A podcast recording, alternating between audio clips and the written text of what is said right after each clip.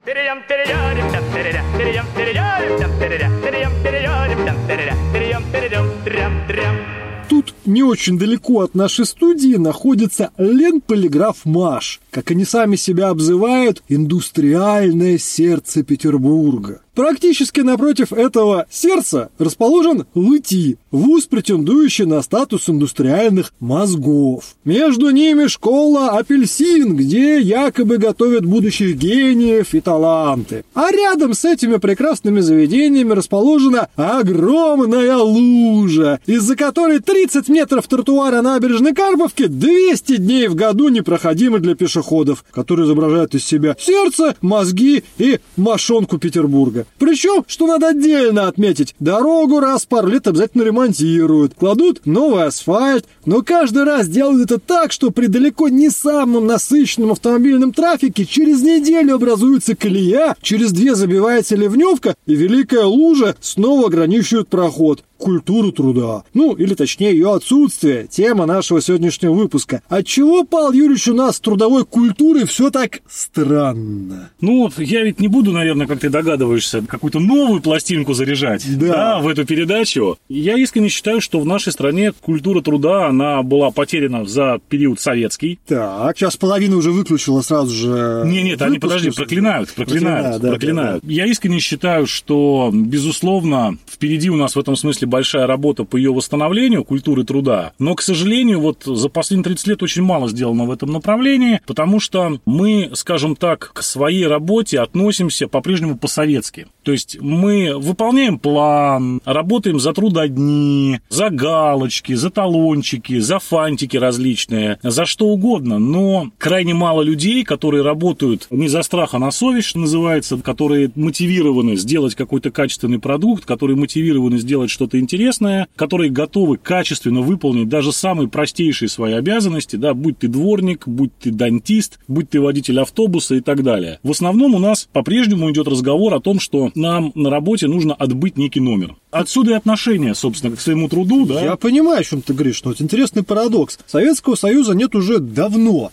30 лет уже у нас такой разной степени частоты капитализм. Но вот ты правильно сказал, даже вот водители автобуса. Как сейчас в Петербурге вводят водители автобуса, это отдельная пестня. Да. И вот возникает вопрос. Казалось бы, капитализм, казалось бы, платят, что называется, за работу. А в результате у нас автобусы, которые водятся черти как, и еще горят потихоньку, потому что сделаны тоже кое-как. Лужи, которые десятилетиями находятся на одном и том же месте, и так называемые стратегии, которые годами рисуют стратегии, в которых тоже особого смысла практически нету. Можно, конечно же, соглашусь с тобой сослаться на советское прошлое, но согласись, оно и в со- ну, скажем так, и в советское время на самом деле боролись, пытались бороться за производительность, за качество, за результаты. А понимаешь, а какими методами для чего? Боролись-то боролись, да, но ситуация такая, заметь, что Советский Союз к концу своей жизни допер как бы до того, как надо с людьми правильно, собственно говоря, разговаривать, да, переводить их на хозрасчет. Как поработал, так и заработал, по большому счету. И это был, наверное, такой последний уже проблеск здравого сознания, дать людям возможность своим трудом действительно зарабатывать не нормированную ставку, а то, сколько они реально Так могут. а сейчас-то разве у нас есть Нет, нормированные ну, во-первых, смотри, нет, ну, во-первых, у нас есть нормированные ставки. До сих пор в государственных органах их до хера и больше.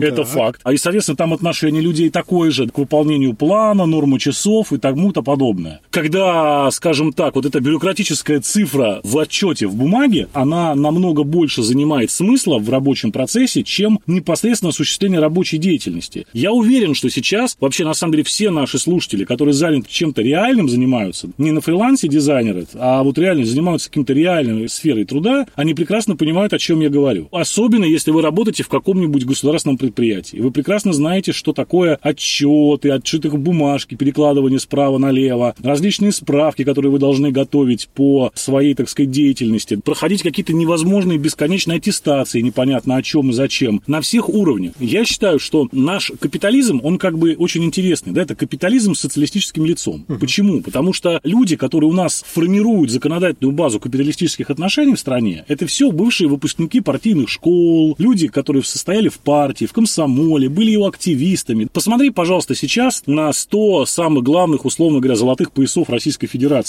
Ну, они все люди с советским прошлым. Это все люди, которые так или иначе формировались в советской системе. Посмотри на наш, так сказать, публичный вокабуляр наших людей. Там же каждое третье предложение – это отсылка к советскому опыту. Раньше у нас было так, давайте вернем. Ведь все же работало, все было хорошо. И что мы понимаем? Мы понимаем, что сейчас у нас есть такой, вот как у нас был недавно с тобой подкастик о конфликте поколений. Вот угу. сейчас резонно его добавить тем, что у нас, в принципе, формируется молодое поколение людей, которые, ты прав, выросло за последние 30 лет, которые хотят, в общем-то, что-то делать, которые хотят, в общем, работать нормально, которые хотят делать качественный продукт, выводить его на международную арену, да, там, конкурировать и делать что-то здорово, и вот эту высокую культуру труда, да, условно говоря, внедрять везде. Но они также оказываются вот в этом болоте справок, отчетности, различного рода контроля ненужного совершенно за рабочим процессом, за бизнес-процессом со стороны государства. Плодятся груды бумажек. Все эти разговоры о государственных субсидиях и грантах, они обычно, когда ты разговариваешь с э, грантополучателями в частном порядке, они говорят, что, ну, фактически вот понимаем, что нужно нанимать отдельного человека, который будет заниматься документооборотом по одному гранту, по одной субсидии. То есть это просто что-то с чем-то, да, ситуация абсолютно идиотская. То есть мы вроде как строим капитализм, у нас вроде как ходят люди в дорогих костюмах, называют себя менеджерами и говорят, что типа, вот, друзья мои, да, отлично, мы сейчас будем внедрять там бизнес-процессы управленческие, тра-ля-ля-ля-ля, а как ты это все сковырнешь, все вот этот речекряк про компетенции, экспертизу, угу. да, ты увидишь там старый, хороший, советский, так сказать, набор бюрократов. Счеты, чернила, бумага, только все это собрано сейчас в комплюхтер, и в люди, в котором плодят в этих системах инцидент, в этих системах различного учета и отчетности. Все это происходит, вот практически любой чиновник тебе скажет, что он 80% своего времени посвящает заполнению различных бумаг и форм. Любой учитель тебе скажет, что он сейчас огромное количество рабочего времени тратит на заполнение различных бумаг и форм. То есть мы страна, победившей советской бюрократии, но проигравшей советской административной хозяйственной системы. То есть все, что в Советском Союзе было относительно и касалось хозяйствования, касалось экономики, касалось социального обеспечения, это все ушло, а бюрократия советская осталась. И она сама себя воспроизводит. Как мы знаем, прекрасно бюрократия справляется сама с собственным воспроизводством в любых системах и в любых, так сказать, политических условиях. И эта советская бюрократия сама себя воспроизводит, и мы имеем то, что имеем. Ну. Лужи, которые можно 200 раз действительно за год отремонтировать, освоить деньги, написать отчеты понятные под копирку, чтобы особо... Потому что новую лужу делать, это что ого А старая лужа, она каждый раз, так сказать, что взял, дату поменял в отчете, и, собственно говоря, все готово. Ну вот это что же парадокс? Вот посмотри, у нас столько сейчас стратегов, столько центров разработки, чего только нету. Говорили неимоверно. Советский Союз завистью смотрит из могилы на то, что происходит. А вот При не соглашусь, этом... не соглашусь не с тобой. согласись. А я... Но, ну, да, я закончу угу. мысль. Но смотри, есть э, статистический факт, что к середине 80-х годов в экспорте автомобилей советском 40% составлял брак, то есть автомобили доезжали до границы СССР и ПНР, и из них 40% уже нельзя было выпускать через границу, потому что это было барахло, либо это было разворовано, либо это было плохо собрано, либо там просто был какой-то некомплект. Сейчас у нас люди работают по-капиталистически на капиталистических заводах, но среди прочего творится точно такое же фуфло. Сначала кто-то абы как кладет асфальт, другой на месте кое-как собирает провода, третий кое-как обслуживает те же самые машины, все прочее. Я понимаю твое возмущение по поводу советской бюрократии, советской отчетной системы, которая сейчас еще больше разрослась. Все так и есть. Ну что мешает, черт побери, сантехнику здесь и сейчас, рожденному после 91 -го года, докрутить кран? Вот что ему мешает?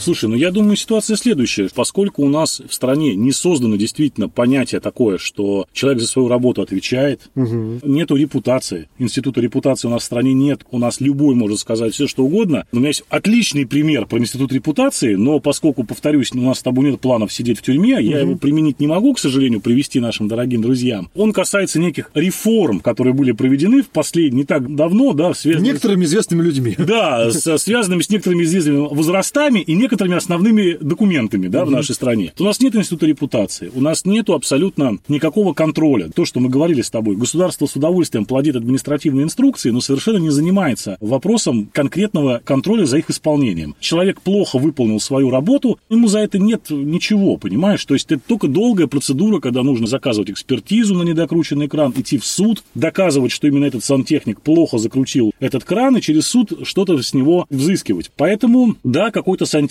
безусловно, говорит о том, что а что я буду тут докручивать кран, я тут как крутану, как есть, деньги заберу и побегу на следующий заказ. Потому что мне нужно как можно больше работы вот такого рода выполнить, да, чтобы денежку заработать. Почему? А ведь, знаешь, очень все говорит, капитализм, жажда наживы, да? Uh-huh. Но вот это, опять же, одна из проблем нашего общества. Мы неправильно понимаем капитализм. Вот у нас люди считают, что действительно, да, хрен с ним результатом, главное набрать больше заказов, заработать больше денег. Чем больше денег я заработаю, тем я считаюсь более успешным человеком в системе uh-huh. Капиталистических отношений. Чем больше у меня бабла, тем я круче, соответственно, тем больше там iPhone, дороже тачка и так далее. Но мы-то знаем, что, например, в странах, так сказать, старого капитализма немножко не так. Там как раз есть институт репутации, там как раз есть институт, связанный с тем, что э, за свою работу ты отвечаешь собственными деньгами и головой, грубо говоря. И там есть достаточно жесткая конкуренция, там есть достаточно, с другой стороны, и защищены права рабочих с хорошо действующими профсоюзами, а не как у нас чисто бумажными. Поэтому капиталистическая система, она, конечно, классическая, более взвешена в этом плане. Она позволяет каждому найти свою нишу, и это никак не связано с вопросом твоей успешности и твоего достоинства. Понятно, что человек, который работает в банке, он зарабатывает больше денег, чем человек, который работает, грубо говоря, сантехником. Но если ты работаешь хорошо и качественно сантехником, тебя люди уважают, у тебя хорошая репутация, и ты не считаешься в обществе, хотя зарабатываешь меньше, второсортным человеком. Ну, кстати, тут бы я даже поспорил э, насчет доходов в банке и доходов сантехника. Квалифицированный сантехник зарабатывает всяко побольше, чем менеджер в банке. Ну, условно говоря, я имею в виду, допустим, не менеджера в банке, конечно, а уровня управляющего, да, человека. Понимаешь, а у нас проблема в том, что, используя, так сказать, классический инструментарий, халтуры и скоростной работы без ответа за результаты, наши сантехники пытаются зарабатывать как топ-менеджеры «Газпрома», что, конечно, невозможно, и ведет вот к такого рода вещам, о которых ты говоришь, да, ну, Потеря смотри, культуры труда. Ведь с той же самой культуры труда у нас есть еще какая проблема? Абсолютно наплевательское отношение к униформе, абсолютно наплевательское отношение к инструментам, Дорогой коллега, полное игнорирование алгоритмов. Я считаю, что у нас на самом деле вот еще такой момент, который мы не можем не затронуть ради справедливости, что, конечно, у нас очень часто происходит некое отчуждение людей от окружающей их действительности в некотором роде. Угу. Связано это, на мой взгляд, с тем, что в стране, ну что греха таить, действительно произошла несправедливая приватизация. У нас сейчас несправедливо распределяются капиталы и национальный доход внутри страны. Люди не чувствуют себя причастны к экономике. То есть они понимают, мы идем на работу, чтобы мы как там, что бы ни делали, все равно ничего не поменяется. Да, нам могут в любой момент сократить и оптимизировать медицинское обеспечение, как бы слить опять там пенсионный фонд и ФСС. Нам могут поменять в любой момент пенсионный возраст, хотя клялись, что не будут этого делать никогда. В любой момент может произойти очередная конфискационная реформа финансовая в нашей стране. Да, мы с тобой там пережили это, там, деноминацию, например. А в любой момент мы можем понять, что наши накопления могут быть обесценены одним решением правительства. Потому что наша экономическая система нестабильна. Почему? Потому что что при благословенных годах Бориса Николаевича Ельцина,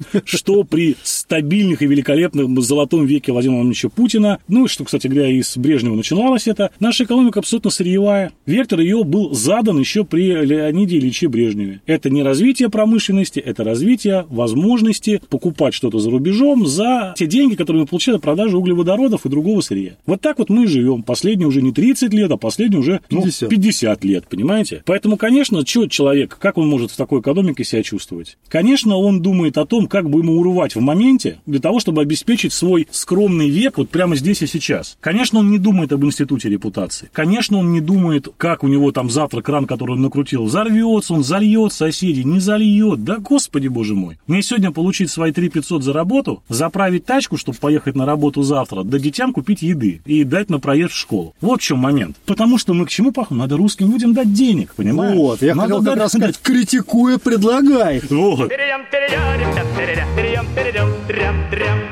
Что? Что мы можем сказать доколе и как? как Слушай, ну я тебе так скажу. Жить? Я думаю следующим образом. Все-таки постараюсь рискнуть. Так. Да, заранее я сделаю такой спойлерну, что, конечно, за это высказывание всю ответственность я хотел бы нести единолично, несмотря угу. на наличие у меня соавтора, уважаемого угу. в этой нашей передаче. Но все-таки это вот мое личное мнение, мое такое оценочное суждение ситуации. Но мне кажется, что вот последний год Угу. Я так немножко шире беру, но последний год очень явно показал всему российскому обществу нашу внутреннюю, к сожалению, несостоятельность. Управленческую, экономическую, индустриальную несостоятельность. Мы, к сожалению, очень долго говорили о том, что мы очень суверенная страна, но оказалось, что у нас очень несуверенная экономика, которая направо и налево зависит от множества нюансов, которые не находятся под нашим суверенным контролем политическим. Те выводы, которые сделали наши уважаемые управляющие классы, они банальны до невозможности. Если раньше мы получали, скажем так, различного рода технологии, компетенции, возможности, сервисы и так далее с Запада, то сейчас мы просто хотим поменять Запад на Восток, на Юг. Ну, кто согласится, грубо говоря? Ну, хоть кто кто-нибудь. Хоть кто-нибудь. Не могу не вспомнить замечательное заявление Верховного о том, что нашими кораблями и самолетами заинтересовалась Гвинея-Бисау. Это, конечно, мощно. Это, конечно, мощно, безусловно. Но, что бы я хотел дальше сказать? По-прежнему разговор о том, что нужно сейчас ударными темпами развивать собственные производственные силы, вкладывать колоссальные деньги сейчас а, в инфраструктуру нашей страны и, соответственно, заняться глобальной перестройкой экономики, просто глобальной, не перестановкой кроватей, как в известном анекдоте, работе, а надо действительно менять участников процесса в том числе. Последний год поставил перед нами совершенно другие задачи. Там в декабре 2021 года мы и подумать не могли. Никто не мог подумать в страшном сне, что у нас такая классная ситуация в стране на самом деле реальная. С автомобилестроением, с самолетостроением, со строительством локомотивов и подвижного состава для железных дорог. С электроникой. С электроникой, да и что ужасное самое с вооружениями. То есть оказалось, что мы вообще очень. Куда не посмотришь, у нас ничего нет. По большому счету, да, как бы это смешно не звучало, даже те современные производства, которые открывались на территории России последние там 10 лет, на поверку оказались, конечно, не готовы выдержать вот этот вот кризис, скажем так, международных поставок, потому что они были полностью там на сырье, на сбыт, на какие-то компоненты, на запчасти для своего производства завязаны иностранные Запада. В общем, это большая проблема. У нас нет современной робототехники, у нас нет своего производства процессоров, ну, это наши слушатели, да, да, знают, то есть, вот, да, я прошу да. прощения, да, но тем не менее. Поэтому я хочу сказать, что, понимаешь, у нас, соответственно, сейчас выбора-то немного. То есть культура труда, ответственность за свой труд, за результат его, за качество его, это то, чего мы должны добиться от самых широких масс, так сказать, отечественных тружеников в буквально в ближайшие 3-5 лет. Потому что мы должны будем сейчас внутри своей страны развернуть экстренно огромное количество новых производств. Та деиндустриализация, которая шла у нас, там, условно говоря, говоря, все нулевые, все 90-е годы, она должна закончиться новым, так сказать, витком реиндустриализации, да, когда мы должны будем понять, что разговор про экспорт, про услуги, про креативную экономику, чем нас от международных экономических форумов петербургских от одного к другому кормили. Это все очень хорошо, когда цена за баррель 120 долларов, и когда и границы открыты, и границы куда угодно. Это очень круто. Креативная экономика, agile и так далее и тому подобное. В ситуации, в которой мы сейчас находимся, нужны мосты, дороги, дороги, нужны аэропорта, железнодорожные вокзалы, нужны самолеты отечественные. И все это надо строить качественно, и чтобы это можно было без проблем эксплуатировать многие-многие-многие годы. Потому что та ситуация, в которой мы оказались, она, конечно, не на один десяток лет. Это надо понимать. И взялись за нас сейчас очень серьезно наши западные партнеры. Поэтому культура труда, а мы можем, точнее, эту культуру труда каким образом сейчас реализовать? Заинтересовать людей и, безусловно, дать им денег для того, чтобы внутренний рынок, который у нас есть, есть, стал интересен отечественному производителю, и чтобы здесь можно было спокойно, нормально вкладывать деньги, развивать производство. Ну и далее, так сказать, отсылаю вас к моим вот экстремистским высказываниям по планам спасения России в предыдущих выпусках. Предлагаю все 90 переслушать. Я могу тут только что добавить. Полностью с вами, коллега, согласен с того, что спрос, так сказать, с нас вырос, но могу тут добавить вот еще что. В том, что наш замечательный добрый народ в конце конце концов рано или поздно добьется высокой культуры труда, я не сомневаюсь. Это факт. Это, это было у нас. Да, это, это, было у нас. это вопрос практики на самом деле, что Контроля. Больше тренируемся, лучше будет получаться. А вот другой момент, что надо еще добиться спроса с тех, кто пишет стратегии, разрабатывает KPI и все прочее. И вам, товарищи стратеги, уже приходит время все больше отвечать за свои слова. На этой позитивной ноте мы с вами, дорогие слушатели, прощаемся. С вами были Павел Овсянко, Илья Чертков. До скорых встреч.